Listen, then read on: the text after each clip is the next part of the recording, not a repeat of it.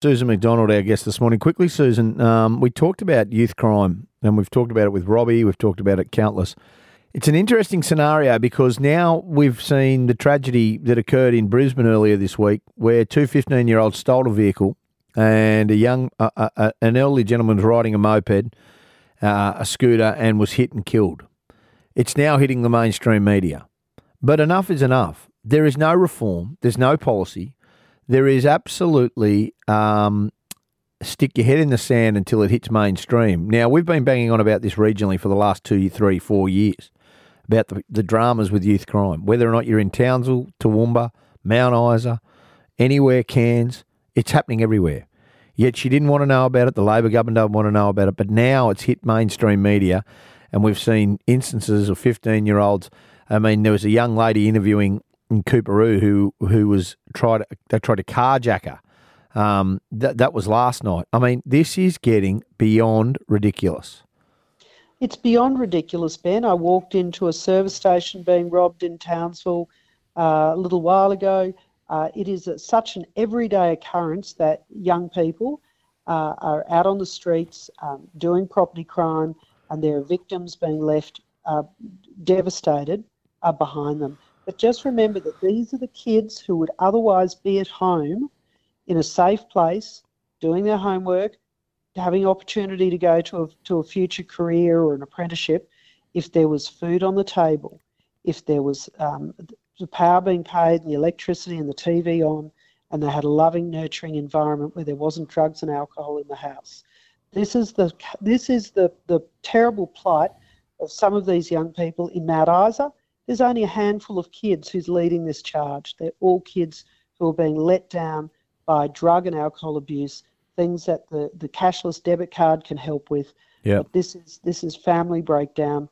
Um, you know, the, the, the government can uh, no longer turn a blind eye to this because we have a generation of young people who've got no future, and we've got a generation of victims whose lives have been destroyed uh, by having their car stolen so they can't afford to get to work or they can't take their kids to school. Um, they've been terrified in their homes or on the street. It is not good enough. The, the Queensland government has got to wake up, get out of George Street, get off the red carpet, and start attending to the real the real issues of the state. Can I quickly talk to you uh, uh, and a question without notice? And, and we, I touched on this the other day, but one of the senior advisors for the Prime Minister is an ex campaigner for GetUp who called for live export to be banned. Now, this is um, Skye Laris, who is also husband of Tony Burke, who used to be the agricultural minister, and she's a senior policy advisor with the Prime Minister on agriculture.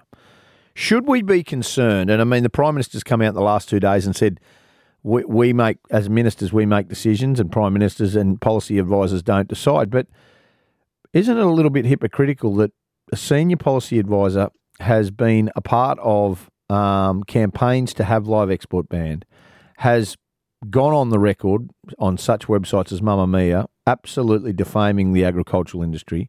Yet he, yet she is now, and but lovely lady, well, I, I don't mind, but you know, regardless, is now a senior policy advisor to the prime minister.